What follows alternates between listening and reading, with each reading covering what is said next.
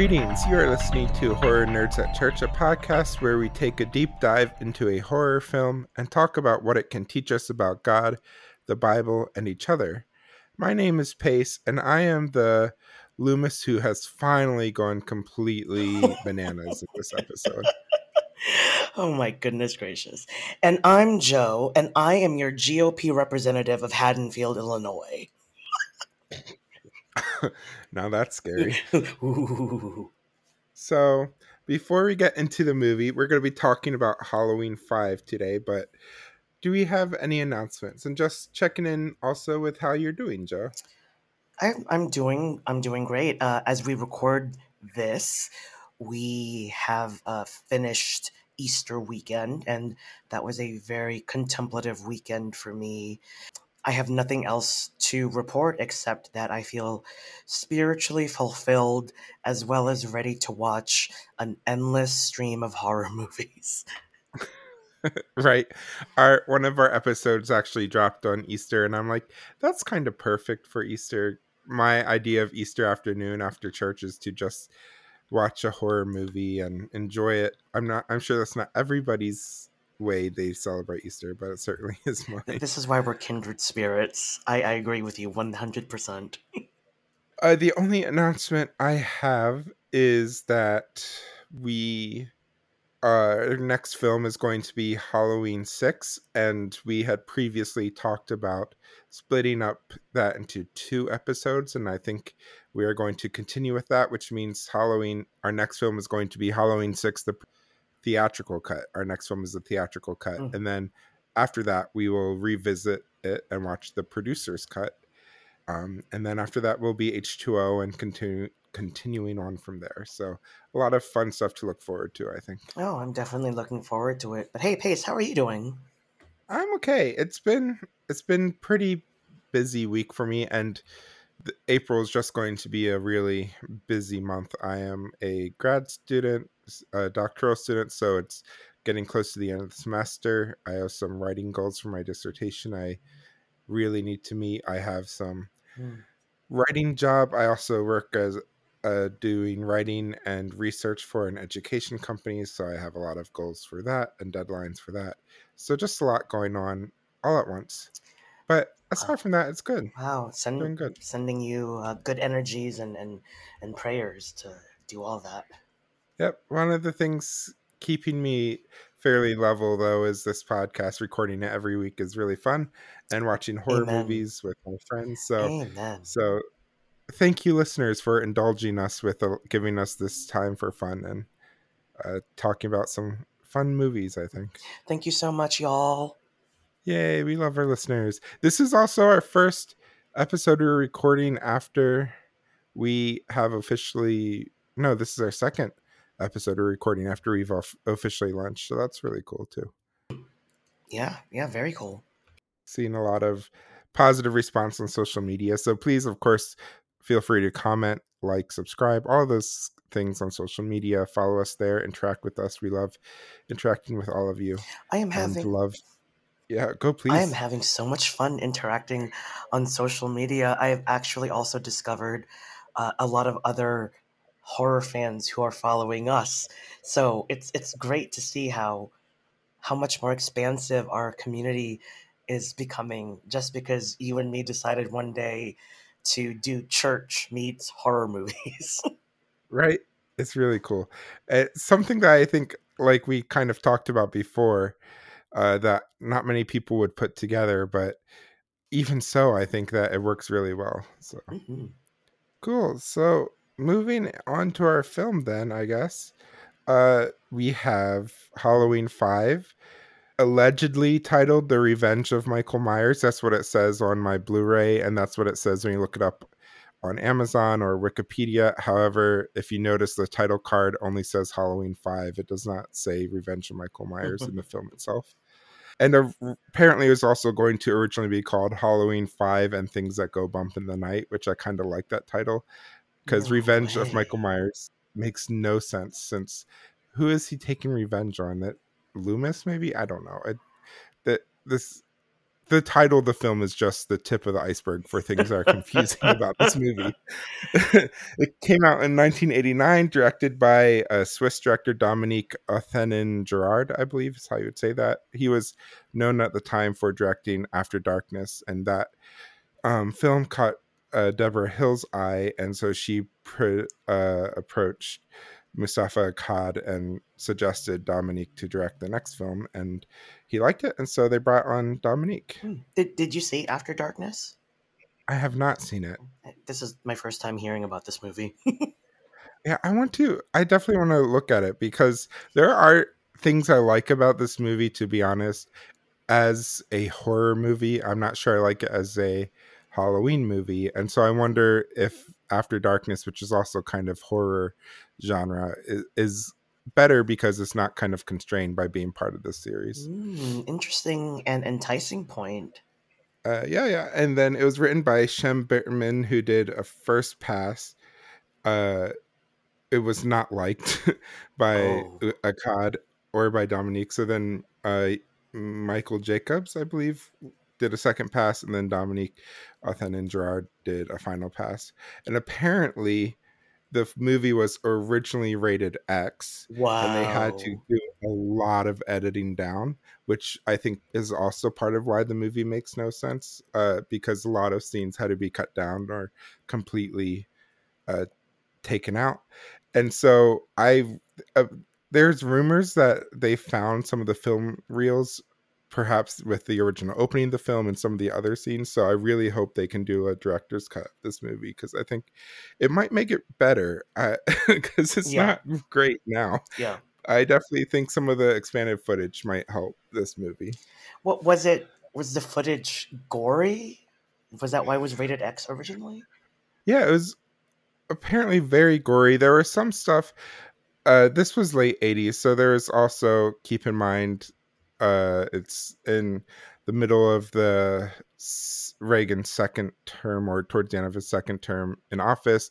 And there's just kind of uh. this ah. atmosphere of, I think, kind of this family values and this reactionary stuff to the satanic panic that happened in the mid 80s that the MPA got a little bit stricter, I think, about gore. And so, like, there's a scene, for instance, that was cut out um, at the end of the film with Jamie in the garbage chute where her leg gets cut by Michael.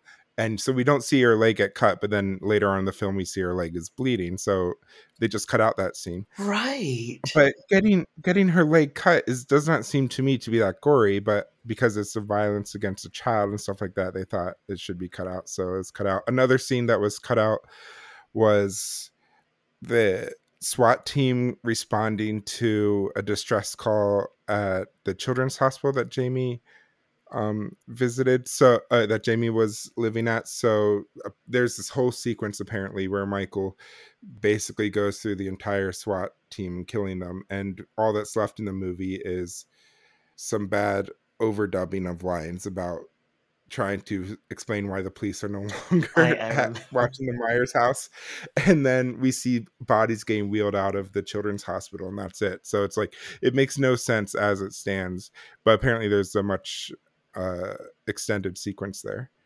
Yeah, yeah, you could definitely tell that there were some some things that were sort of out of sequence, and if you weren't thinking too hard about editing and behind the scenes goings on, you would just think, huh, that seems a little off. Yep. I agree. Uh, what were your first experiences or memories of this film? Have you seen this before this watch through or no? I remember watching it as part of the same VHS collection that a friend in high school lent me of these how do we how do we refer to them? Middle series Halloween movies? Yeah. They kind of follow the Thorn trilogy the as Thorn it's trilogy. called sometimes. Yes, yes. And so I remember watching it uh, on on that cassette, and I have to say I I didn't take any lasting memories from it when I was a teenager.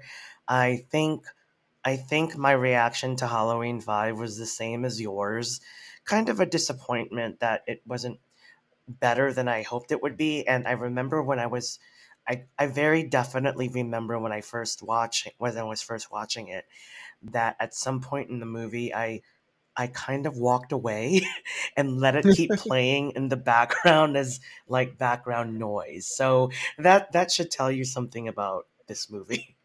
Yeah, I think that's kind of my feelings about it too. The very first time I watched it was in my mid 20s when I was doing like a marathon of all the Halloween movies and I got to this movie or maybe it was Halloween 6 and I just remember like I gave up. I was like I can't watch any more of these. They are they're not very good. Yeah. Uh, and s- have fallen so far from the first two, which I think were pretty great horror movies. For sure. So, so yeah, I don't ha- have very fond memories of this one. I think this one is also kind of universally uh, disliked by men by most fans of the franchise Oh. because it's really an odd. Ch- it's an odd one. It Halloween four. You know, we get the return of Michael Myers, and so there's a lot of nostalgia about that film. Even though Right. you and I didn't love it, we still liked it Mhm. enough. But then this one is just a complete left turn, and so I feel like a lot of fans were just confused by it. yeah. For sure. So, what about? I guess time to walk through the film with our thoughts. What about the opening of the film? So for me, for me, this this mediocre middle series so far, for me anyway, it always starts out promising with an interesting intro. It's like, you know, the expression never judge a book by its cover. I think it really rings true for these particular Halloween movies because I have been judging these movies by their cover or their opening sequence and and my judgment is always oh i'm excited because it's so promising i i really i really should learn not to do that anymore with halloween and possibly also with the men that i date but that is another podcast entirely Oh my goodness. I mean, yes. we could we could like do a spin-off of mini-sodes about our dating woes one day because those could be horrific. yes I I have to agree with you though. The beginning of this, the opening credits are pretty cool. It's nice slashes with really exaggerated sound Yeah. effects. And then we find out at the very end that the knife being slashed is carving out a jack o' lantern. So I like that it's going back to the ja- jack o' lantern film Right. uh, theme of the first three movies. Uh, it's kind of a surprising opening. We bring in the Michael My the Halloween theme too of course back to John Carpenter, so that's pretty cool. I'm I'm I'm one oh I'm sorry I keep laughing but I'm just wondering that about how if in this point of the series there's just so much so much that's problematic about the story and the script that uh, the the creative folks are just more invested in all of these creative ways to do the jack o' lantern sequence because it's so i- it's as iconic of the Halloween movies as Michael Myers is. It is really, I think, like it's one of the things that just really sets a series apart. And none of the other fran of the big three, we don't with Friday the Thirteenth or Nightmare on Elm Street, we don't get those like iconic repeat openings like we do with this. So. Right? Yeah, you're correct. Oh, then uh, we get a nice little recap of Halloween 4. So we basically rewatch the end of Halloween 4. They replace the bullet sound, so it's not as quite like Hollywood Western sound effects anymore I, no- I noticed that immediately, and I couldn't stop laughing. By the way, red flag when you're watching a horror movie and you're laughing in the beginning, big red flag.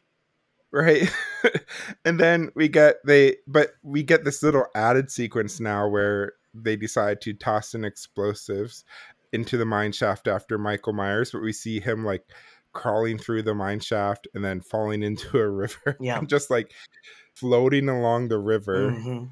before he gets he comes across a random shack in the woods alongside the river Yeah. crawls in, is about to murder the guy, but passes out, and I guess is unconscious for a year.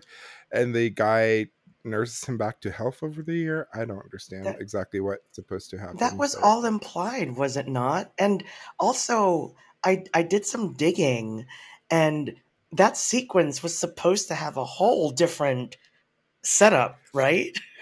Yeah, and it was actually filmed. So this is one of the things that is believed to have been discovered on one of the uh, reels that I mentioned earlier, because it's just I think that might make a little bit more sense, especially with the direction Halloween Six goes. The original sequence was supposed to have like some sort of cult person who tattoos Michael with the mark of thorn. So instead of being implied that Michael apparently has always had it, we're just now noticing it five entries in for the first time. Yeah. No, uh, apparently he gets tattooed with the mark of thorn and then is somehow resurrected or something like that. So, Yeah. so I think that would have been a better opening, to be honest. Yeah, there. From what I had read of that original opening, it was definitely more occult of a take, uh, and it sort of harkens to Halloween Three: Season of the Witch, which, as we know, is disconnected from the Michael Myers narrative. But the heavy occult theme of Season of the Witch was supposed to be echoed in the original version of this random shaft opening in Halloween 5 but then not knowing that and I, I guess I I'm I'm the surrogate here for the general audience because I'm not uh, as deeply knowledgeable about the franchise as you are. As as uh, as the surrogate of for the audience the what ends up being in the theatrical release is just some weird old guy with a parrot in some random shack. Right? and it's like okay. Yeah, and it, it's just it's so out of place. And then, and we're really left wondering, like, what has this guy, what have Michael and this dude been doing in this shack for a year? Like, I, I kind of want to see that movie. Like, are they? Is it like a um? I, I could almost see this being like a sitcom, you know, between like a buddy cop thing oh maybe I don't know what's going. Speaking of buddy cops, we, we're we'll talk about the two buddy cops in this Oh, movie, right. which oh my god, But another yeah. random thing about the movie I, I would love to see just just kind of like this fish out of water. Michael Myers is the new kid in school being adopted by this by this uh out in the woods character. I don't know. It Oh man, I I, I was thinking more of along the lines of, did they have a Jesus and the beloved disciple thing going on, where it would just be a mystery for all time, but there was definitely something homosexual going on. yeah, there that would be amazing. I because like what else would they be doing living together, cohabitating in that tiny shack for a year? There has to be a little bit of like rom- uh, romance or something going on, right? There has to be. It- yeah, there there has to be, but you know, all of that being said, and the, just the random randomness of Michael Myers ending up here, just as a standalone scene, I think it worked. Weirdly, I mean, it made no. It, the context was not great or clear at all, um, but I, I I liked it. Again, acting as a surrogate of the audience. And then we can't forget about Jamie, who is now in some sort of children's clinic Mm, because Haddonfield is large enough to have a apparently. dedicated children's clinic, and she is unable to speak. Weirdly, uh, per- perhaps because of the tra- trauma, which I I guess is a real reaction to trauma. I'm not sure, Mm, especially childhood trauma. I'm not sure about that, mhm. but then she's having this dream about Michael being rescued by the guy in the woods, and then she has a dream where Michael is now resurrected on the eve of Halloween once again and murders the guy in the woods, which I guess is what actually happened.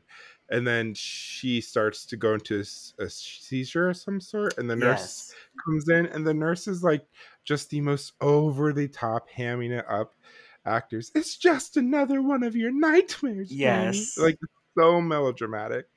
and then she gets into some sort of like fugue state and then Loomis comes in, and this is where we see Loomis has finally gone completely. Absolutely. Oh, I was. I don't know what's going on with his character. I was so disappointed in his behavior. Because yeah, like he's become so obsessed with Michael Myers, I guess, that he's willing to put Jamie in jeopardy many times in this film. This is one of them where she's having a seizure, and the doctor is saying he needs to do some sort of operation to save her life. And Loomis is like, don't do it. We need to wait. And Loomis turns out to be right that the seizure s- stops because it's some sort of psychic link with Michael, I guess, causing this. But still, it's like, what a dick thing to say, Loomis. Absolutely. Like, you're. Ugh. Yeah, yeah, yeah. I, I agree. Also, I really, I really like the phrasing you just uh, used, uh, Jamie in jeopardy. So, in my imagination, which, as we all know, is very vivid, these this this Thorn trilogy thing, in light of the Halloween 2018 remake and how that's bypassing uh, all of these movies. In my vivid imagination, the Thorn trilogy would be extracted as their own entity, right? And we could call Mhm. them Jamie in Jeopardy, a Halloween story. You know, like like the like Disney does for Star Wars. Yeah, I love that. We would have the Jamie and Jeopardy saga, but the question is is it Jamie character in Jeopardy or Jamie Lee Curtis in Jeopardy, the actress? Because you could Mhm. conceivably call the rest of the Halloweens Jamie Lee Curtis in Jeopardy. True. Yeah. Yeah. Let's see. Oh, Rachel's back. That's exciting about this movie. Rachel is back. So the movie actually opens with uh, a scene from the previous movie, correct? They're they're they're driving Yep. in the truck, and Rachel is driving. Oh, yeah, yeah. So that's that's reused footage, if I'm correct.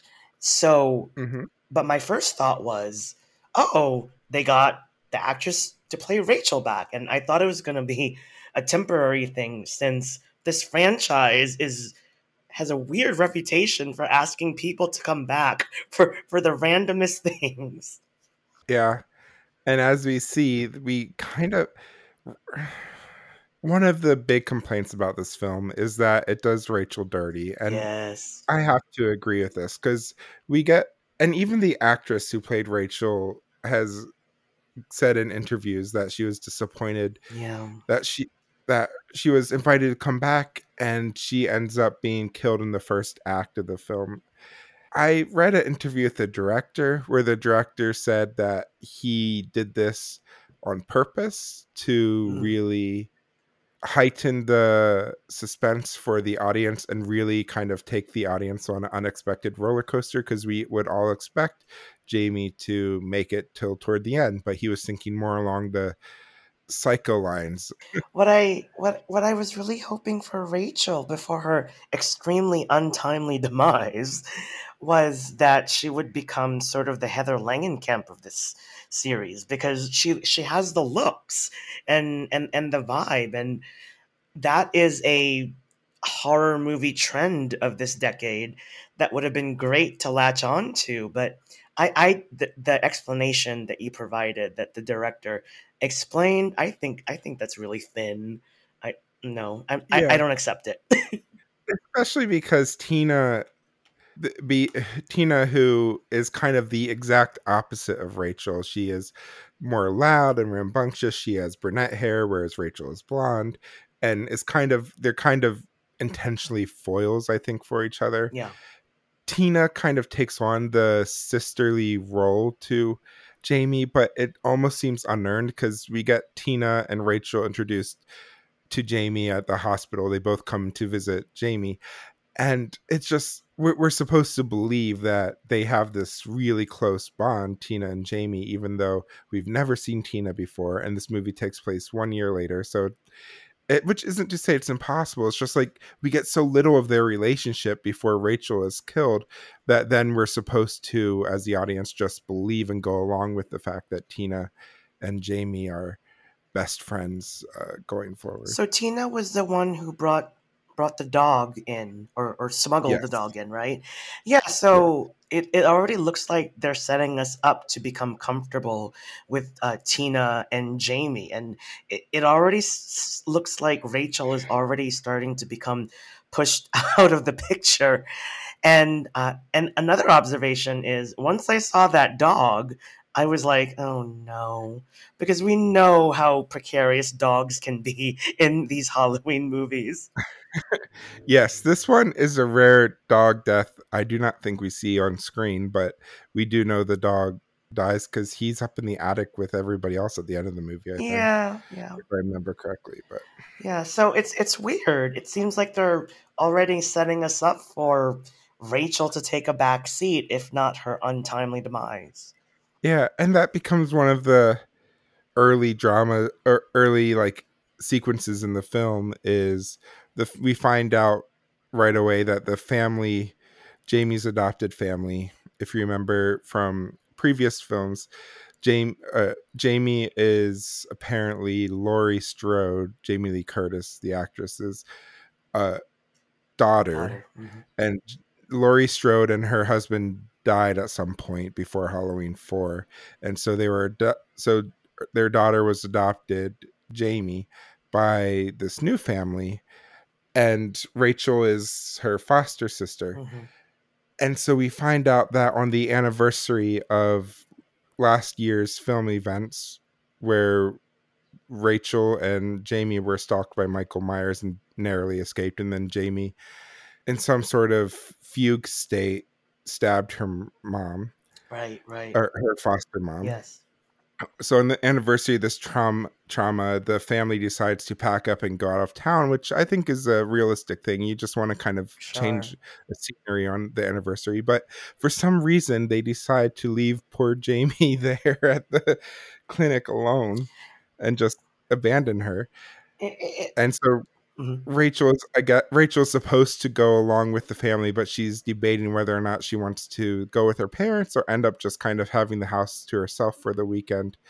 Um, and so she ends up getting staying at the house alone for the weekend. Jamie has a vision of Michael killing her. She calls Loomis, who calls the cops. They go to see Rachel. Rachel is alive. The cops leave, and then Rachel gets killed with a pair of scissors by Michael. I, and I, I was not expecting this. I, I, I was expecting her to be stalked by Michael, but that just came as the worst kind of surprise, a needless death, in my opinion. And and and and going back to this notion of the family or the parents going out of town, but inexplicably leaving Jamie behind. To me, that's another in the tradition of this uh, in the unfortunate tradition of this director's series of flimsy excuses. Because if it were if it were a matter of just simply not wanting to uh, cast the same actors or even recast new actors in the role of the parents, then they, I- I think, a stronger reason uh, should have been concocted. But at the same time, the actor, the actress who played the mom came back briefly so they could film her sloshing around in the bathtub, right? I don't know if it was. This is something that I am curious to find out, and so maybe our listeners will know better. I don't think that's the mom. I think it's somebody who they kind of shot from behind with a wig on, or somebody who they got to resemble the mom, and then they did a voiceover from a different actress who's supposed to sound like the mom. Right. I don't think they actually brought the actress back because there's also a voiceover on the phone when Jamie calls her mom and her mom is basically saying we'll see you after the weekend uh, love you or something like that and we just hear that little bit but it's clear it's clearly dubbed over by the same person who did the voice in the beginning of the film i'm not sure it's the original actress in fact i don't think it is You know what? I have to say that as as we uh, dive more and more into this movie, it seems like there's a lot of jerry rigging. There's a lot of uh, patching that's going on. It's just like Yep. it's like a ship that's still sailing, but there's a bunch of masking tapes stuck to the hull. yep and this is also where we get introduced to the buddy cop comedy that randomly is in this. When they go on to check on um, Rachel, we see these two incompetent police officers, absolutely incompetent. And every time they shows them walking or talking, there's this weird like circus soundtrack of like honking clown noses or something going on in the background. It is so weird and so out of It- place in this movie. It is it is such an abrupt tone shift. You're like, what? Did I come here for this? If you weren't in the know about the behind the scenes stuff, you would have never known the whole reason why those two cops exist. I had to look it up in the Wikipedia. I don't know if you knew this pace, but they're supposed to be an homage to a Wes Craven movie called The Last Yeah, House on the Left, which I never saw. So, did you understand the connection? I didn't. I have not seen the Wes Craven version in many many years. So when I saw that, and or perhaps it was when you told you told me this when we were watching it the first time, I just I, I don't have an immediate connection to what he was homaging to in that film. I have seen the remake more recently, and I don't think the remake has uh, those characters at all. Oh, I see. But uh, we also get Loomis going to the police station. So speaking of cops, and he goes to the sheriff whose daughter died in the last film. He says, "Have you forgotten your own daughter?" Loomis being nice and cold and dramatic like usual. And then he has this weird line where he's trying to convince the sheriff that Michael Myers is still alive, but everyone thinks Michael Myers is dead because they threw in the um, dynamite, I guess, into the mine shaft Yeah. after they shot him, but they never found a body. So, but whatever, he's somehow not alive. But so he's trying to convince the sheriff he's still alive, and Loomis is like, 12 years ago, I set him on fire and I prayed that he would burn in hell. But in my heart, I knew that hell would not have him. It's like, oh my God. It, well, you know, I liked it. Being a fan of daytime soap operas, you hear this kind of dialogue all the time. And by the way, Pace, side note, p- props to you for a great Loomis impersonation. If there were ever an audiobook novelization Oh of Halloween 5, you should be the Loomis for this. I cannot do a Donald Pleasence at all. It's just so melodramatic, It though, that it's like, it's very easy to at least feign melodrama. It's it's yeah, I just you have to wonder what has been happening to Dr. Loomis off screen. He just really shows up as a a completely unhinged person. Yeah, uh, like his obsession has taken him to the point of madness, which is a trope in films. And I'm not talking about like actual mental health crises and stuff, but more the trope that we see in literature and stuff. This kind of obsessive madness that comes kind of you I, I think especially of like Moby Dick when we think of uh Captain Ahab and that just having this obsessive madness to get the whale. And Yeah. that I think that's kind of how they're modeling Loomis's character here. He's always kind of teetered on that brink, but this one he's like well over. He is he is fully off the wagon. My goodness gracious. Uh, then also we get something that the audience has been wondering all along. We get Tina talking to her friend. Uh, so this is after Rachel died. No one knows Rachel is dead, and so we see Tina talking to her friend, and she says they should ban Halloween in this town. It's like I think we're all thinking that, I right? As the audience, like why do they keep having Halloween if every year there's a murder? yes, I you know that that is that is the obvious question. Who knows? Hmm. Then I think we are now up to the children's hospital chase scene, uh, which is pretty effective. So basically, what happens is Jamie is sees somebody outside. She believes it to be Michael, Yeah. her uncle, and it's not. It, it turns out that the person is a janitor following her through, but we get that killer's perspective following her through. Right. There's some scary sequences. She ends up in like the furnace or boiler room of the children's hospital, and then we find out it's a janitor who just is wearing similar get up to Right. like a jumpsuit kind of thing. And then of course we get the return of the nurse who's like, Jamie, I was looking I for you. Wait, it it just seems so random. Like, how did how did she end up in that part of the children's hospital? Was she also uh, looking for Jamie at the same time?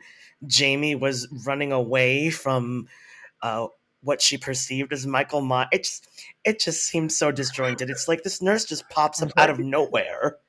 Yeah, so she must have been following the janitor who is following yeah. Jamie. I don't know. I don't know. Uh, a quick side note though about Jamie. So, you know, these psychic visions, uh, and if you can clarify, Jamie's psychic connection, I guess, to Michael, I guess that was uh, established in Halloween 4 when she briefly brushed her hand over his. Was that was yeah? That... Even before that though, because remember she's in in Halloween four, she's in the convenience store going shopping. She picks a clown yes, uniform, and then okay. she has this. We're not sure if it's. At, I think in that movie, we, in our commentary, we actually were like, "Was that a vision where she saw Michael there, or was Michael actually there?" Like the film isn't clear; it's kind of ambiguous. Yeah. But I think there was some kind of psychic thing there that must have been that must have gotten stronger after she brushed his hand at the end. Well, you know, and I, I, I'm laughing because I can't believe I'm saying this. I don't mind the psychic thing. I think I think it's cool given the context of the movie. The movie adds a layer of ooh, you know what I mean? Uh, but if I'm trying to think of it in a logical sequence, which really I shouldn't be doing for Halloween, uh, it's why didn't Laurie have a psychic connection? In Halloween 1, clearly this was all an unwelcome surprise. Yeah, but there there's that weird dream she has in Halloween too, if you remember, where the mom where she sees somebody who she who's saying, I'm not your mom to Laurie. Right. It's not the same level of psychic connection. It's I guess it's more repressed memories or something, but there's something weird going on there too. Yeah, yeah, no, I, I like I like uh, uh, the idea of the repressed memories because honestly, we really we really have to stretch for for for reasons here. You know, as we say on social media, make it make sense. Yep, right. Uh, and then Loomis also finds Jamie shortly after, and he starts accosting her and is basically saying that he knows where he knows that she knows that Michael is still alive, and Jamie is hiding this fact from him. Why won't Jamie just communicate and say where Michael is? Why is she protecting him? And Jamie is like unable to speak as has been established. But then he says, Loomis says, What about your stepmother? He made you stab her. So two things here. First of all, that was how they retconned the end of the first film, which is clearly a setup for right. Jamie to be the killer in this movie. And in fact, some of the early drafts had Jamie and Michael kind of team up to be killers. That would have been but awesome. I I think so too. Moustapha Akkad didn't like that. Uh, he didn't want Jamie to be killer. So it's like, then why did you let them Seriously. film that ending for Halloween Four? Because that's like such a perfect setup. But anyway, so yeah, I guess that's this the throwaway retcon is, but then also just the relationship now is stepmom because in Halloween Four is a foster mom. So now Right. it feels like Jamie Rachel is referred to as Jamie's stepsister, and the mom is referred to as the stepmom, which implies that Rachel's dad is. Ra- it implies to me that Jamie's dad is somehow also Laurie's dad or adopted dad or something, and then remarried Rachel's mom Wow. or something. I don't know. Wow. Pace, you are Right, you're going in you're going in directions that I typically see in daytime soap operas. right. I That's what this feels like Yeah. almost. yeah, I I don't know. It's interesting that you are bringing up the foster dad. I'm going to use the word foster because this is what they were originally referred to in the previous movie. Uh, it's interesting that you're uh, bringing up the foster dad because uh, he is an irrelevant character. I, I I'm not even I'm not I'm not throwing shade. He his most major scene in Halloween 4 was to uh, lecture Rachel into having more compassion uh, for Jamie, yes. and and that's really about it. Oh, and apparently he was up for promotion um, at his job as a cop. This is really it. This is all we know about that man. Why bother even having this character? Right. It and then he's not even really referenced in this movie at all. We yeah. get the weird voiceover of somebody who's supposed to be her foster slash stepmom, and then we get Rachel, but no reference to the dad at all. So who knows? Oh, now we're up to the Man in Black's introduction. I I a a concept that again I think is intriguing, like the psychic stuff, but uh, again, as the outsider to this franchise, is completely baffling. it's definitely out of left field. Like it it's just so Dominique, the director, basically said that he Moustapha Akkad came to him late in the production of the film and was like, "We need a way for Michael to escape prison," and so the director kind of wrote in this Man in Black character. Ah. To, and so kind of started to insert him backwards into the film and so he inserted this introductory scene where he steps on a dog's tail coming out of a bus and we get a close up to see that he also has a thorn tattoo just like michael. So there's some connection about thorn. This movie clearly hasn't thought out what it is. Yeah. i think the director has said that he was born like his birthday is aligned with the constellation thorn so he decided to throw it in there just as a fun thing for that no thought beyond that and so it's left up to halloween 6 to kind of figure out what the fuck is thorn and what does it have to do with michael myers and the man in black. Goodness gracious. Well so uh, earlier you said that in in this movie the the the dog the other dog has a better fate because we see him at the end alive. But of course we we still have to harm a dog. we see him at the end dead or dead. I think. Oh oh yes yes you're right in the attic. So, oh yeah, you're right. You're right. I'm sorry, that was my mistake. So dogs really don't have a a good fate in this series. I mean, one dog is dead, the other gets his poor tail stepped on by a right. a character that has that has is like you said completely out of left field and is yet another example of what I was saying earlier about jerry rigging this movie.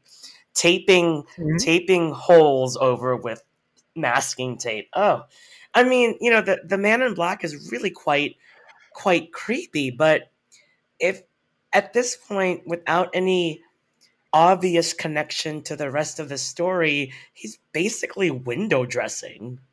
Yeah, it, that's definitely what it feels like. I, it just kind of is this Deus Ex Machina ending, and yes. that's all it is.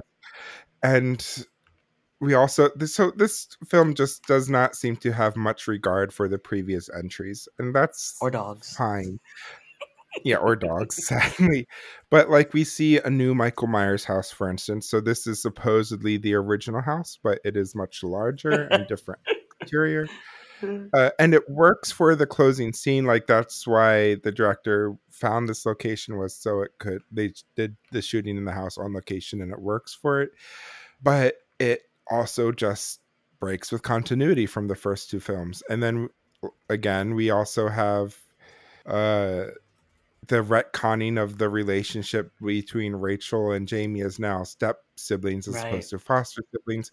So it's it's just clear to, and also Michael is very clearly more supernatural here. The fact that he's able to just lay in a coma, I guess, until Halloween and resurrect in that guy's thing and then just be completely unstoppable. Like it's very much there very is there very much is a clear disconnect between this movie and the first two in my oh I, I, again red flag if you laugh this much at a horror movie and this time i'm laughing because i'm thinking of a theological parallel here. Clearly michael myers and jesus are on the same strict timetable right? You know jesus wrote rises three days later that was the plan for Michael, it's yep. every Halloween. He just resurrects, and then when Halloween is over, you know, take a little nap. I know, right? He he lays in hibernation, except on Halloween. oh my goodness! And let's see. Uh, Oh, so now we get introduced to some more unnecessary teenager Who are these people? which are clearly just like fodder for Michael Myers later on in the film. We get the blonde guy Spitz and his girlfriend Sam. And we Girlfriend? get How does he? you know, I was Yes. going with this pace. Explain to our audience. it. First of all, there is no heterosexual explanation for Spitz's introduction. Walking like prancing out of the convenience store wearing his red flannel shirt. Yes, and and I, just a reminder to the audience: we are queer, so we know him when we see him, so to speak, right?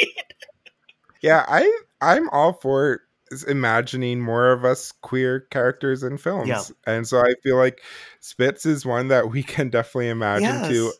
At least be a bi man because it does ha- show him having sex with Sam later Right. on. But but there's some queerness to this man. We can't we can't say there's not. Absolutely. When when he when he what did he do? He danced out of the his workplace. And my first thought was, "Oh, he's so pretty." And then they established that he's in this heterosexual relationship and I'm like, "No." Or at least seeming from the outside heterosexual. We don't know. Yeah. But we also are introduced to Tina's boyfriend, Mm. who's also named Michael. I what I I don't understand the planning. I think the only reason he's named Michael is for the scene. So basically, Michael says he has to go to the auto shop. He takes his car there, and then he gets murdered by Michael Myers. And then later on, Michael Myers is now driving his car, picks up Tina. And so Tina keeps saying, Michael, why aren't you responding to me? Michael, why are you playing so co- cold or hard to get or whatever? Yeah. And I think it's simply for that joke there that she thinks she's talking to her boyfriend Michael, but she's actually talking to Michael Myers. So what I'm hearing is that teenager useless character Michael is literally a plot device. Yes, just for a joke and just to be killed. And one of the deaths that still has a little bit of gruesomeness to it when he It- gets stabbed with the It um three pronged, uh, whatever tool that is. Like it looked like a gardening tool, but I don't know why it was in an auto mechanic shop. why yeah, I I don't I I don't know being a stereotypical gay who knows nothing about uh vehicles. I you've got me. yeah. and then, so yeah, there's the confused identity gag between Michael and Michael, Mhm. and it's only the second time, interestingly enough. So Michael dons the mask for Tina's boyfriend, which was some sort of goblin mask. And this is the only time that Michael wears a mask other than his Captain Kirk mask Yes. except in the first film when he wears the clown mask. So I think it's the only the second time in the entire franchise that he wears a nun Captain Kirk mask. Oh, interesting. And uh, so she, Tina, convinces Michael, who's doing some reckless driving, to pull over by a convenience store so she can run in to have s- cigarettes. Yeah. Jamie has another weird psychic dream about Tina getting killed, so Loomis convinces the cops to go after and find her. And so this is just this very inappropriate scene that goes on too long Yeah. where there's this boy who stutters who's translating for Jamie who doesn't speak to Loomis. And so Jamie is like half squeaking, half acting at like doing charades Right. and this stuttering boy and it's like it's played almost like a joke so Yeah. so insensitive to Very. somebody like jamie who can't speak insensitive to the stuttering Right. kid but also then jamie is eh, we get jamie's vision is of this big woman store which we oh. find out is instead this sign in, in front of the convenience store of this woman with these giant cookies over her breast. Yes. and it's called like the big cookies store or something like that Something like that.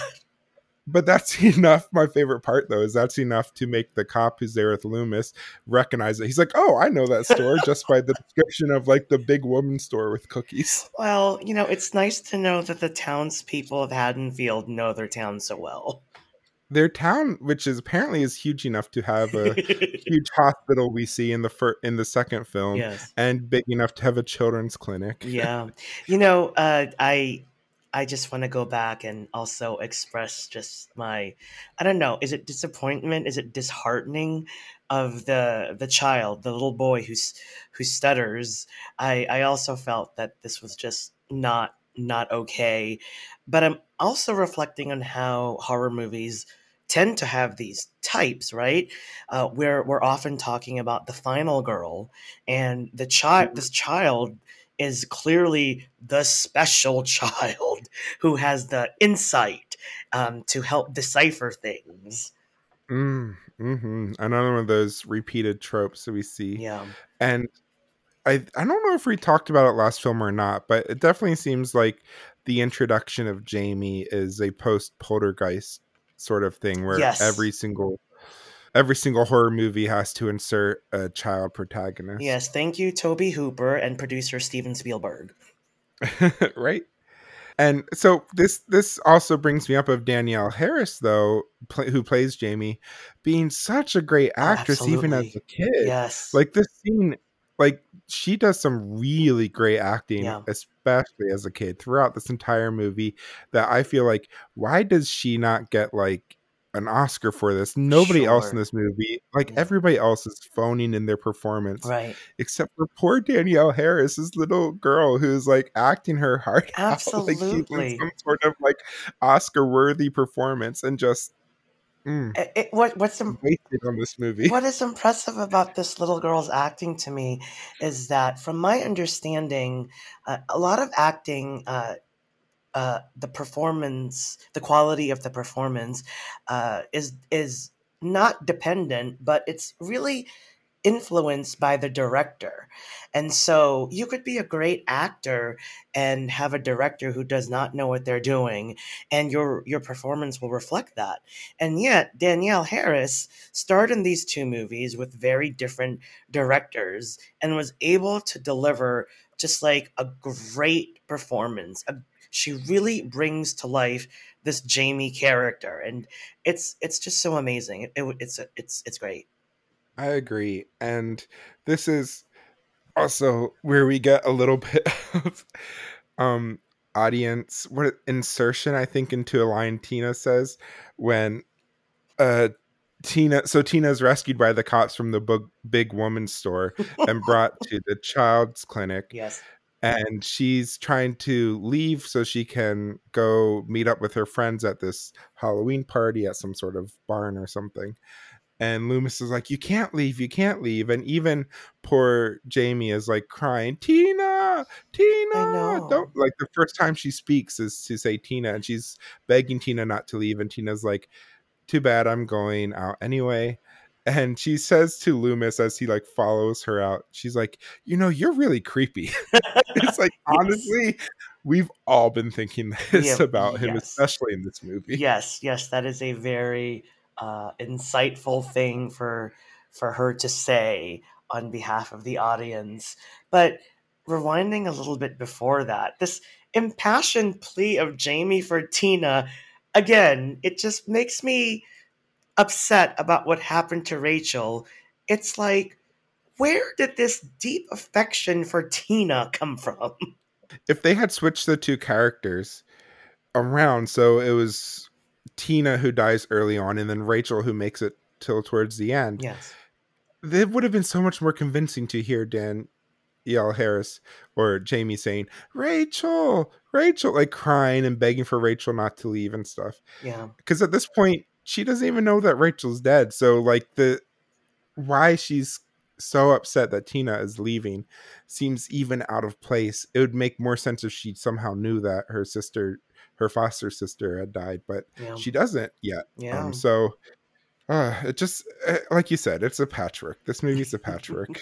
they don't quite all the pieces don't quite fit together. Yeah, absolutely. It's just I think you just if if in fact they were making it up as they went along, then we as the audience just kind of have to accept it as it goes along.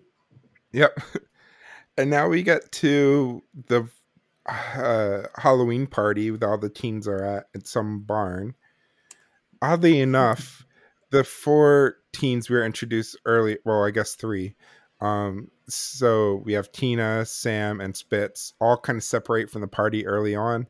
Uh, they play a prank in front of cops once again with trying teenagers being stupid Mhm. uh, and the cops the buddy cops there even make a line there saying you could have been shot but thank goodness we're lousy cops or something Okay. I, again, a interesting concept there, but just just tonally out of place. Tonally. when when the movie reads itself it's not it's not like quite the level of like the queer perfected art form of camp where right. movies can be intentionally campy and kind of wink at the audience this is just this is these insertions of camp i would say Right. perhaps but in a movie that otherwise is trying to take itself seriously so it doesn't make sense and it Oh. confuses the tone Oh, yes, Pace, that was beautifully and articulately and wonderfully and queerly put. uh, yeah, I, we can't even appreciate these bumbling cops because it just it just doesn't make any sense. And taking it back a couple of a couple of years before, or I don't know when this movie was made. The movie I'm about to reference was 1989. made. Oh. Um, but you know, uh, in that movie where uh, Divine gives her famous speech, "Filth is my politics," that Oh, it's so outlandish, but it's not out of place. Do you know what I mean? It makes sense in the context that was established. But these these bumbling cops do not make sense in this context. And for me, I really wanted to like them, but it's like you are a square peg in a round hole. And yes, I know there are a number of queer jokes that can be made by that. Clear your mind out of the gutter because I'm not going there. Yeah, and then so this just again, the cops are kind of being set up to get this grisly death because they're kind of being portrayed this way, and then we see them. I think we see them dead in the barn at the end. We, But we don't actually see them die. I think that's another one of those sequences that is cut out. Yeah. But so so that also kind of does a disservice to the audience, and why I wonder if the they ever do a director's cut this film if it'd be better because the film is setting them up to be brutally killed in some way by Michael, and then that doesn't happen, and so you're just kind of left like, then what was the point of having them? It there's just no narrative sense for it, and make adds to a convoluted feeling. I agree. And then, so like I said, the f- three teens kind of separate out to play this prank on the cops, but then Spitz and Sam go into a barn to have sex in some hay, and Spitz remember is the one we think is queer. So there's it really is this awkward teenage sex is awkward in general, I think in real life and in film. Yes. But but like this is just like even more so so kind of adds to that is he queer because she's like do you have any protection he's like oh yeah i have a condom and like pulls it out but it's just like he looks like he has never used one of these and is kind of terrified to do this so I, I don't know it and then he gets killed by a pitchfork through his stomach which is one of the brutal deaths that they kept in it. Mm, but it's like the way of his death of getting kind of like penetrated right as he's about to have sex is kind of another queer trope in film and cinema uh kind of winking at the audience about penetration male on male penetration. Indeed. so who knows? But yeah so now they're dead. The two I mean, how, how? There's really no other way to put it. This movie, at this point, is just putting you in such a mood. You literally just look at them and say, "Okay, now they're dead."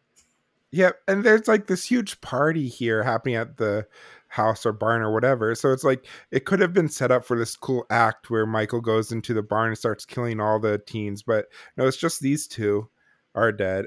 Okay, so we have Tina now alone in the field getting chased by Michael who shows up in a car.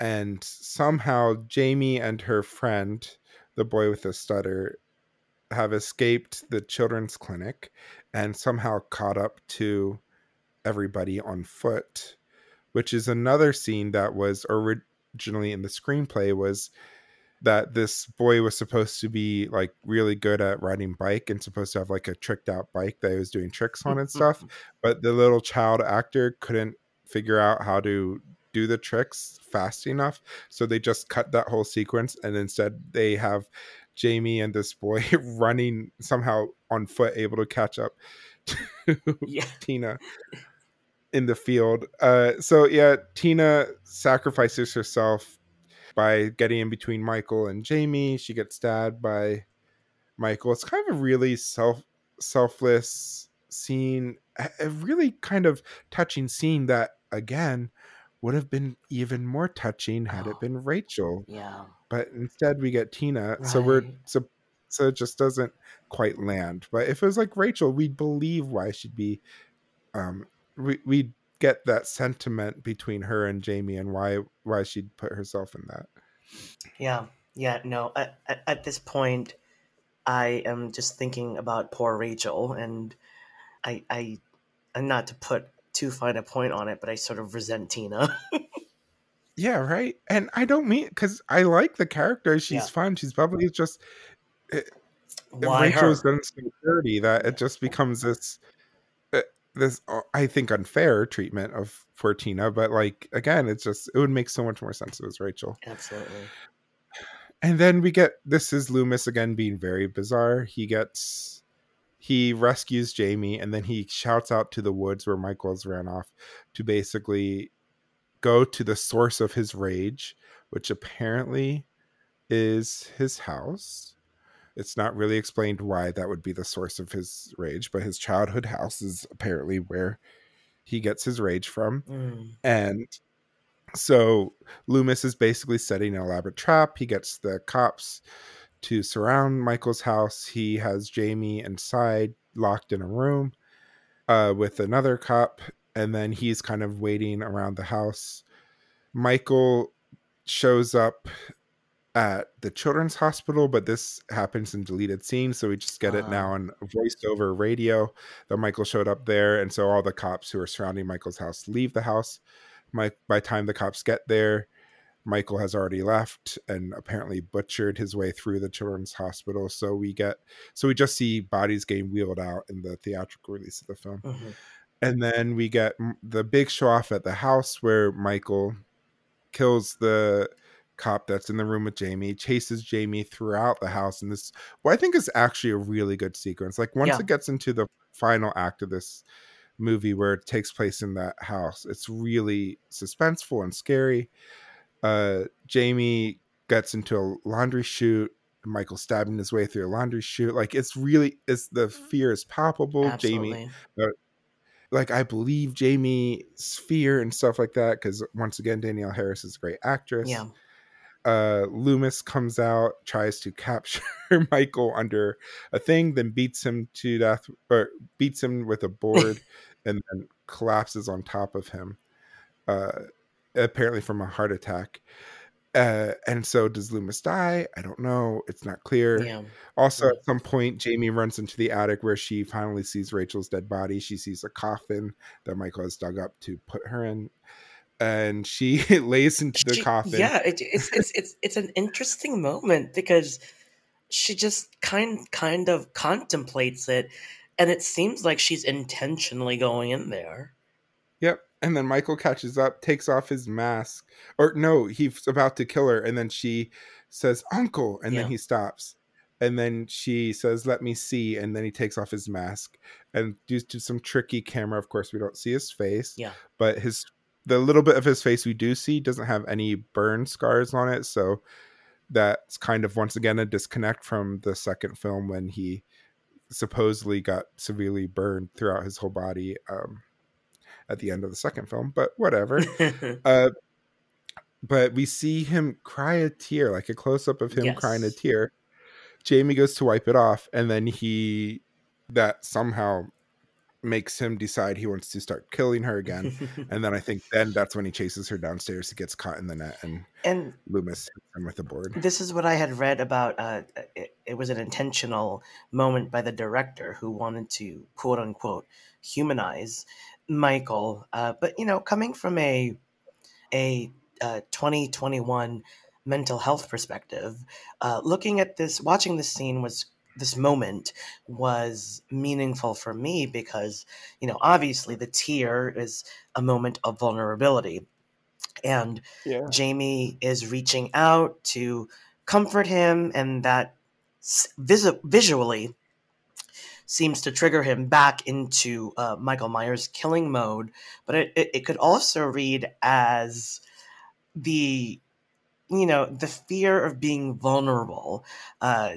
uh, of just you know just e- expressing even a little bit of emotion a little bit of tenderness and then wanting to immediately cover that up because being vulnerable is just too much. It, it's too much for a lot of folks. I mean we see it in our culture. Um, when in reality you know all that anger all that fury rage and energy and and if, i'm analogizing here with michael's um, killing and and all the all the murdering that he does that is really just as a result of that vulnerability that teardrop that Mm. they're all trying to co- cover up That's a really fascinating perspective. And I think a lot of kind of the closest thing we get to uh kind of the body counts and stuff like that. And I don't mean this in a glib way at all, but mm.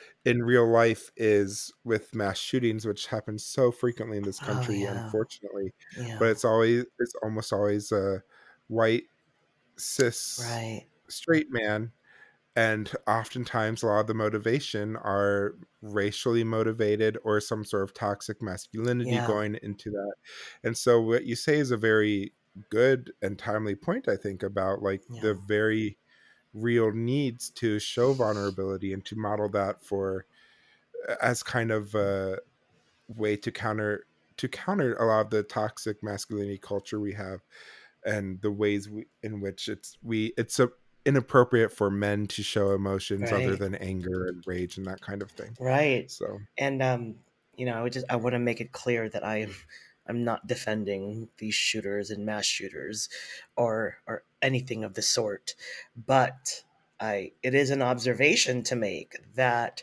there is a lot of pain uh, to go around and the the ease at which we have access to inappropriate ways of expressing that is just it's just too easy in this country yeah gun control uh, this is our very special episode on gun control and gun violence but like no for real like a lot of there's a lot of debate in this country Yeah. about whether it's primarily a mental health thing whether or not it's primarily a gun control thing right and uh, I don't want to go down that debate Right. other than to say what you're what you're saying, Joe, is that it's just the way the ease of access to some of the more harmful ways to both individual and community to express anger and violence and all these pent up emotions right. versus the ways to access mental health services yeah. or other sort of services that can really help um, deal with a lot of this anger or violence and all this stuff like that. So, so it's just very, very clear where our priorities are as a country. absolutely. Um, speaking specifically the United States, A- absolutely. Hmm and then I think our last scene is the prison break. So I mentioned to Joe when we watched this together through text that something that really annoys me about this movie is the fucking signs. There is this there's an establishing shot outside the police department where it says Haddonfield Police Department on over the doors.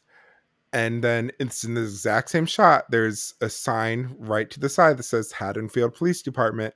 And then there's like a car or something that says very prominently in the shot that says Haddonfield Police Department. It's like, yes how unobservant do they think the audience is that they need to have it in three spots in this one establishing spot that we're now at the police department? and and and and your critique which is very valid uh, just again reminds me of my life as a daytime soap opera watcher and for those in for those of us list of our listeners who also watch daytime soap operas all negative two of you uh, uh, uh, in that world um, there are some very nice sets uh, if you can imagine for a daytime soap opera, they have a bad reputation for b- having cheap sets, but in reality, in 2021, they look great. But the signs are also a problem in there. You would hate them so much, Pace.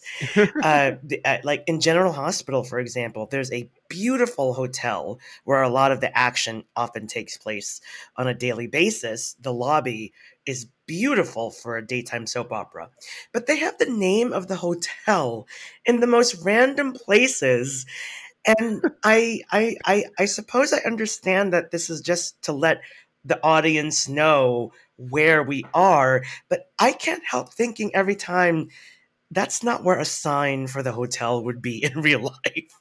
Right. And I, I feel this way uh, about uh, Halloween and what you're pointing out. I'm I'm just baffled that there's so much signage for what we all would know where we are. right. And then, so we're at the prison, as we've now seen three times in a single shot. We're at the police station, and uh, Michael is in a cell with his mask on because nobody bothered to take his mask off, I guess. And suddenly, details, and Jamie details. is right, and Jamie's out in the parking lot. Uh, and Michael comes in. Or no, Michael's in the prison, and then the black man in black comes in. We still don't see his face. He just walks, strolls into the prison. We hear all these explosion sounds and gunshots, and then we close up on Jamie running into the prison to see that the door is open, smoke is clearing, and Michael's no longer there. And that's how the movie ends. That that that ending is I thought it was I thought it was interesting. I thought it was uh, I thought it was exciting. Um, but it's also it just also reminds me of the ending for Halloween 4 in that where is this going and and it is it also seems slightly out of place but in an intriguing way. I mean Halloween 5 the way it ends as you described it with this big you know explosive shootout uh it's it strangely become steps out of its genre as a horror movie and for what the two minutes that the scene is unfolding it becomes kind of like an, a weird action movie. I was half expecting bruce willis to come out of nowhere. Um so yeah i just i don't know. And not having seen halloween 6 since high school i I have no idea how that movie will address this. Yep. And we'll find out that it seems like they didn't really know how they were addressing it either, which is why I have two very different versions of the movie. No. But um it is but I still love six, so so we'll talk about it when we get there. Okay, so time to move into our deep dive. Ah, the churchy part of the podcast, right? Right. The nerd the nerds in church half. Yes. Okay, so theology. I only have one thing, so I'm interested if you have other ideas for where we could go into a deep dive. But mm-hmm. my deep dive is around redemption. Is Michael capable of redemption? Mm. Uh, especially as the franchise as a whole set him up to be kind of this personification of evil, right. this pure evil. And so is such a thing able to be redeemed. And this film seems to suggest maybe Loomis tries to reason with him for the first time in the entire franchise, claiming that there's a way to end the rage. And then we see him shed a tear.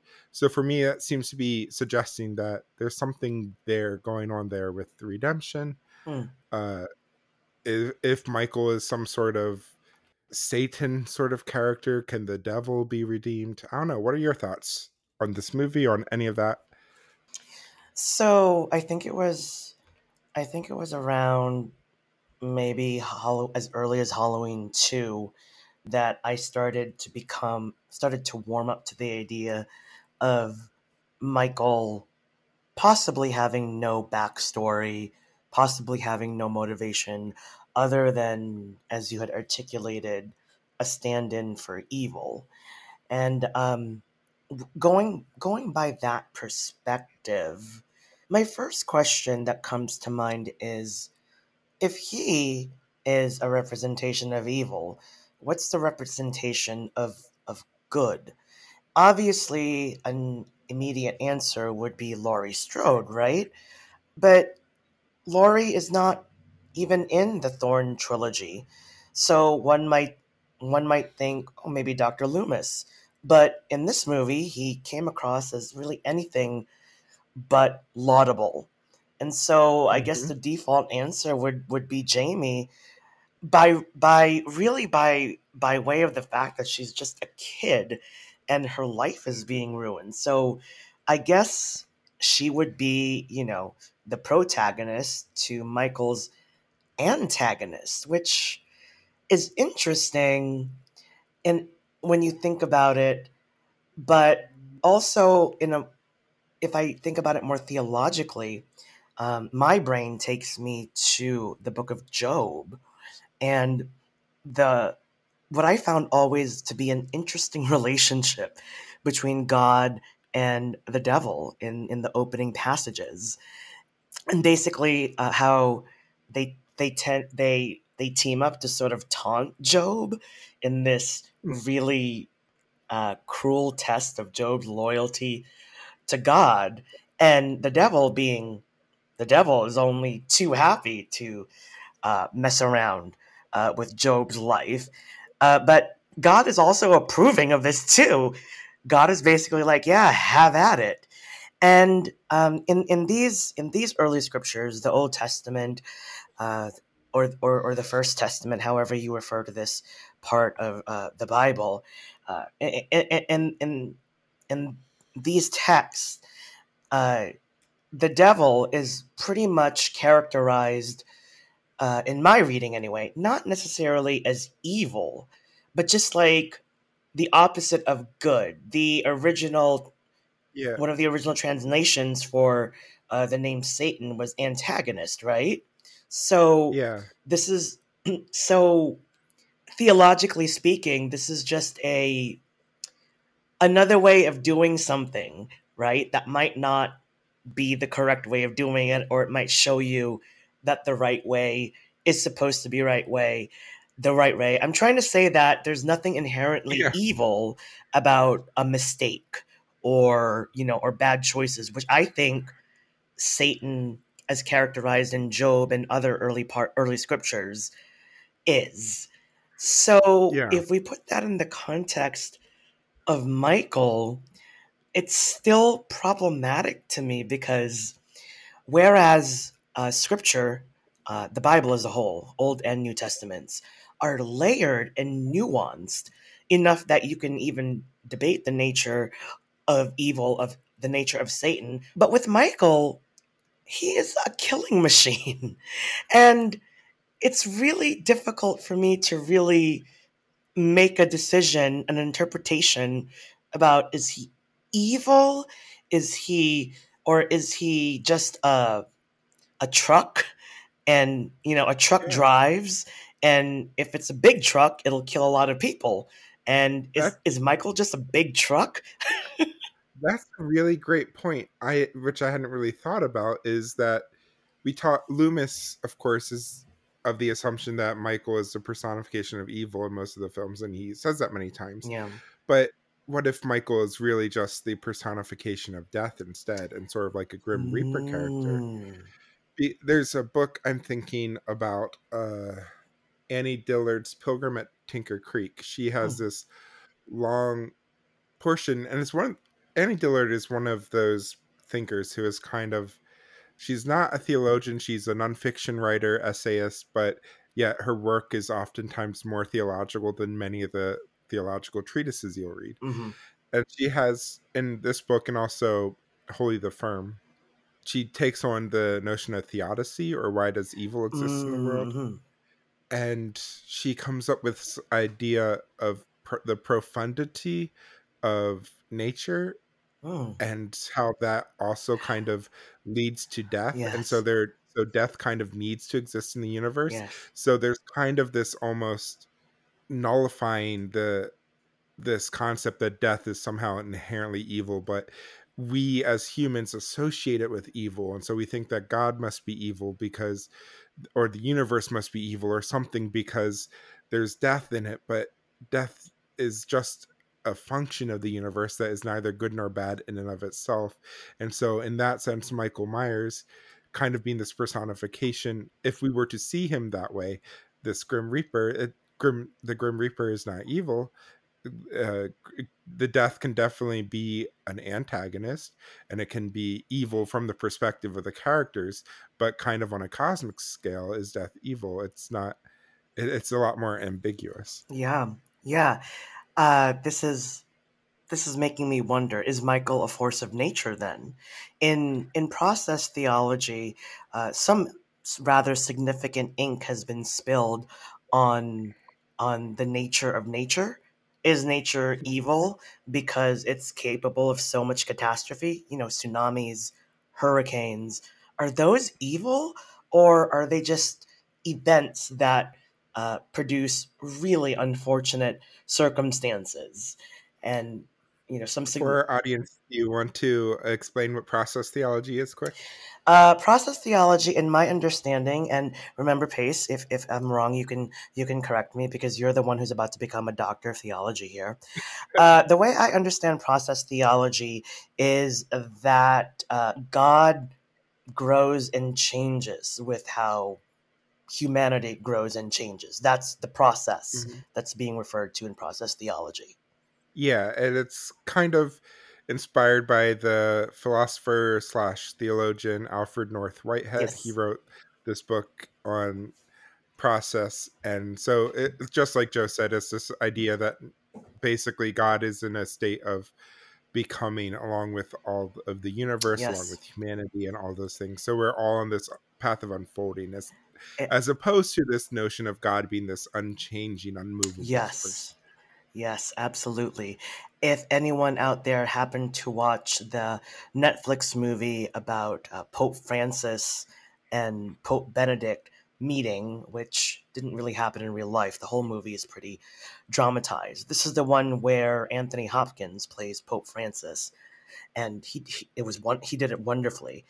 Uh, the movie characterizes Pope Francis actually as a process theologian who believes in this living God, who is learning and growing along with humanity learning and growing. what's the name of that movie so we can tell our audience to look it up That um that is a i good haven't seen it either yeah um I will I will look that up in in a moment. What what did you have to think about uh about this process of is nature evil or not? Yeah, I don't know. I feel like first, if we put Michael as death, going back to my original question, can death be redeemed? Saint Francis, in his Canticle of the Sun, refers to death as a sister, sister death, and kind of as this ultimate relation, like almost kind of nurturing, and of course, thinking in sort of a gender complementarianism. So, not at all how we think, but the ways we typically associate feminine traits with being more nurturing and stuff like that. Ah, The fact that death is seen as a feminine thing for uh, Francis of Assisi implies that there's this notion of this familiarity, this nurturing aspect of death, this loving, caregiving aspect of death. And so I feel like that is something that is redeemable. Death is a process, just a, natural process, like you're saying. And so death as a process of the universe would be redeemed in some sort of new creation, whatever that would look like. Uh, and yes. mhm. yeah and whether or not death exists in the eschaton in the end times i don't know Yeah. uh it definitely would be different i think that's kind of what we get from the new testament scriptures uh, a lot of the apo- apocalyptic stuff of paul and jesus and stuff is this concept that whatever's coming next is going to be different Yeah. in a way that we can't fully comprehend but i if death is just a process that's neither good nor bad of the universe does that mean that it is being cast into the fiery pit or is there a chance for it to be redeemed and i Mm. would say in that sense yes i, I think so I, if we see michael in that kind of personification of death Yeah. then yeah sure i think he can be redeemed So, uh, so the movie on Netflix I was uh, mentioning is called The Two Popes, and uh, it stars, as I said, Anthony Hopkins as Pope Francis and Jonathan Pryce as Pope Benedict. And I love these two actors. And for me, I think it's interesting that Jonathan Pryce was pay- playing Pope Benedict because my favorite movie of his was Evita, where where, where he played the dictator. um, Yeah. but yes, uh, the two popes available on Netflix in two, um, uh, on Netflix. It was released in 2019. I remember it being a bit of a buzzy film with like some talk about Oscars and stuff. I don't know what came of that, Yeah, uh, but um, I just I remember hearing about it. It's just not one I had the chance to see yet. So sure. cool. Yeah, now I definitely need to see it. I I like how I like how you're you're talking about process and how things are natural, uh, and how Michael could very well be the the personification of death. I'm also stuck on something you had said a couple of moments ago uh, about Michael as a Grim Reaper. And I was thinking more about that because in some of the previous movies, there are some there are some uh, minor characters that you think are gonna die, but Michael just passes over them. And I'm thinking specifically about a baby where he it really I was really terrified he was gonna do something to that baby and he didn't. And I believe there was also an old woman that he just passed by. And so this Yeah, yeah. this notion In beginning of Halloween too. yeah. So this notion of him as a grim reaper is intriguing to me.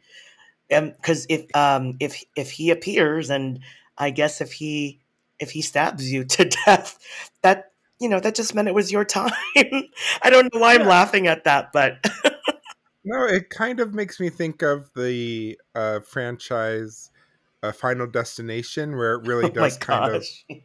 It's not a personification of death as we see in, like, if we imagine Michael Myers or the Grim Reaper or anything else to be death, yeah, but their death is clearly the antagonist in that film, yeah, and it's kind of this notion of like, if you escape death once, death will keep coming to basically balance the scales and so we so that kind of if we look at the halloween franchise from that kind of point of view it would make sense why he was so determined to go after jamie lee curtis's character of laurie strode because she escaped death and it was her time yet she still escaped death. So now he's kind of trying to make uh make up for that. And then he'd go after Jamie, Jamie the character Jamie by Danielle Harris because she was not supposed to exist. If her mom uh lived too long and wasn't supposed it wasn't supposed to ever get married or and have kids then she's not this girl is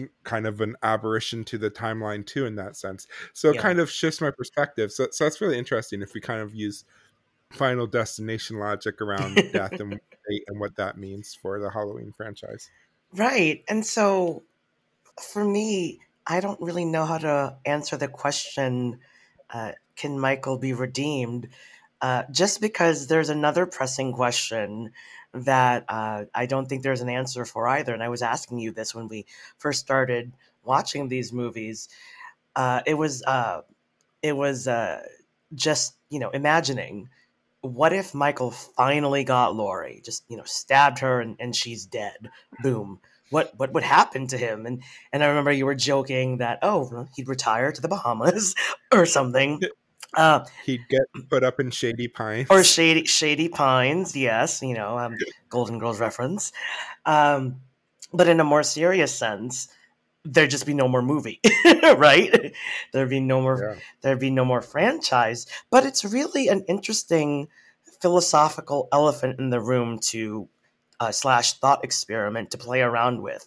Like if if getting to Laurie is his ultimate goal what will he do when he finishes that goal? So clearly with the existence of jamie and Laurie already being dead um, you know michael no longer has Laurie to fixate on. But now that he's fixated on getting to jamie what exactly has his goal shifted to? Is he trying to eliminate the strode line? Yeah. Uh, it's, that's a very good question and it just doesn't it, it's kind of the Star Wars logic of everybody in that galaxy is related, even though it's a giant galaxy. so like everybody in the Halloween franchise is related somehow, and so Yeah. Michael's trying to end his family line, I guess. Yeah. Ah, I, I think part of the fun of watching of uh, watching the movies is well, I, I hate to say it, but the first thing that shallowly comes to mind is watching everyone evade my Michael. That's half the fun of the movie. Let's be of the franchise. Let's be real, right? But also, for me anyway, the mystery of Michael Myers never gets boring. Like I would, I'll if this franchise goes on forever, I'd probably keep watching it because I am just so drawn. Maybe this is what makes me Catholic, Pace. I am so drawn to the mystery of Michael Myers that I will just keep following along for the ride. In, in Roman Catholicism, we like to use the word mystery a lot the mystery of faith. so, yeah, I, I don't know. It- Michael Myers is a concept that I don't see myself getting tired or bored of anytime soon. Granted, there are some movies of questionable quality, but that doesn't take away my interest in Michael Myers. I love that. Um, that's really fun. So, being Catholic has um, a, a good use after all, eh? Oh, for sure. I Halloween love, fan. I love my Catholic uh, family as well. I, and I I think that oftentimes, unfortunately, Catholicism gets a bad rap Yeah. and much of Christianity, even though Catholics are the ones who invented liberation theology for yes, yes. which is one of the most uh, novel and continuing to bring forth a lot of amazing theology uh, Absolutely. to this day. So Yeah. uh, I, uh, I I also just I just want to add that uh, you know obviously Roman Catholicism has uh, earned its fair share of uh, criticisms and much deserved hatred, right? And so a question that all often comes up for um, loyal, loyally active Catholics such as myself is, especially when I'm I'm gay, is why do you stay in the church? And actually, uh, I find myself often reflecting on that question, and I I usually don't have an answer uh, prepared to to give when I am presented with that question. And I think that question runs parallel to why do you keep watching Michael Myers? like, and it's like I don't know. It's a divine mystery. yeah, and that's a very good. I, I love your answer to that. That's a very Luther. I'm a Luther scholar. Uh, so that's a very Luther thing to just kind of chalk everything up to mystery yes. and kind. of... Okay, I think that brings us to rating the movie. Mhm. We're still doing jack o' lanterns. These are ones that have been dramatically slashed up and carved out in the opening credits of the film. So, out of 10, 10 of these slashed up jack o' lanterns, what would you rate this film? Three jack o' lanterns. Ah. I'm I'm just going to be real. Three. Yeah, I for me, I would say probably about. I'd give. I'm a little bit more generous. I would say four. oh. Okay. I think if we got to see the original unrated footage that was originally going to be rated X, Mhm. maybe I'd could even bump up to six. Maybe it'd make a little bit more narrative sense. Oh. But as it stands, it's just kind of a mess. So Yeah. Yeah. Uh, what was your favorite kill, Pace? I think our poor queer friend uh, Spitz is that his name?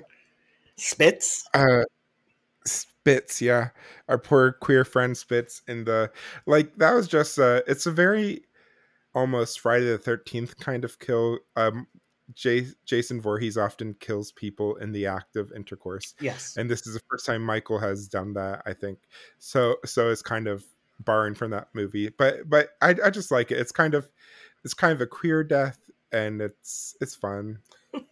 it's fun slasher gore. What about you? Good good good pick there though. My favorite kill was useless teenager Michael being killed with the mysterious uh, m- m- auto mechanic uh, tool. Gardening tool. Yeah, something. And uh, I, I like it because it was. I don't. I don't know if this sounds weird to say. I'll, I'll just say it. It was a creative kill. Yeah. Because first, Michael Myers taunts teenager Michael by scratching the thing on teenage Michael's car, and that rattles teenage Michael because we know how much he loves that thing. And then things just fall down from there. And not to sound like I'm sadistic or maybe that I have a dark side that I should be exploring, but that that thing that Michael uses as a weapon is it's such an interesting weapon. I don't. We should we should just stop it right there. Yeah. So that's my favorite kill. Uh, yeah. The the if we keep if this podcast is successful, we keep doing uh more franchises. I know Joe and I both want to get to Nightmare on Elm Street. Yeah. So maybe that'll be season two. I don't know. We'll see. But there becomes this trope in Nightmare on Elm Street, the later films, where they introduce the random teenagers where they each get introdu- introduced with like one character trait that defines their entire appearance on the film Hmm. and also defines how they're going to die and like how what what character trait that Freddy will use to make their dream world. So like there's a girl whose entire character trait is she's scared of bugs. So then in her dream she gets turned into a bug.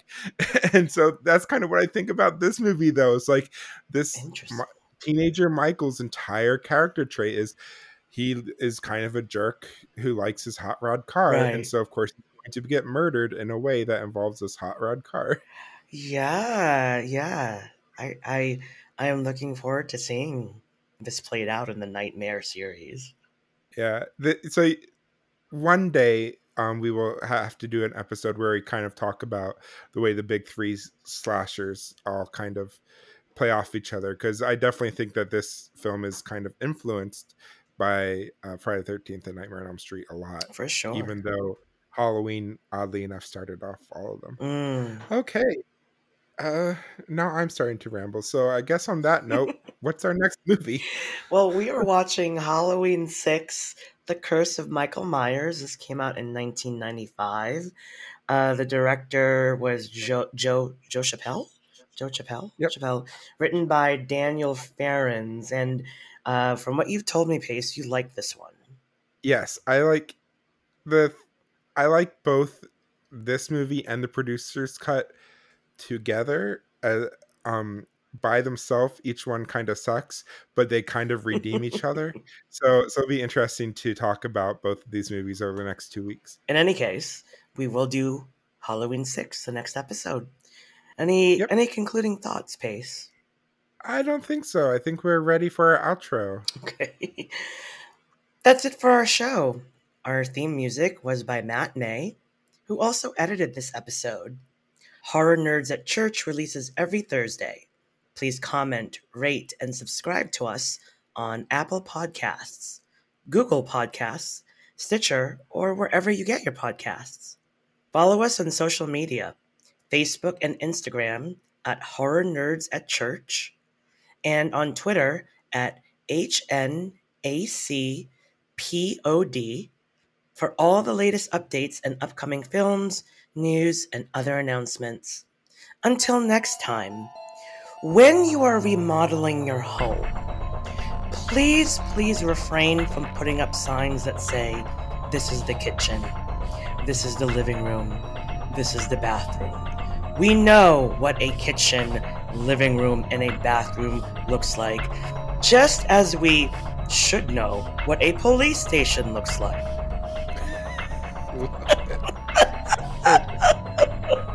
this is not general hospital everybody. We get one sign per location. We don't need 50 indeed, indeed.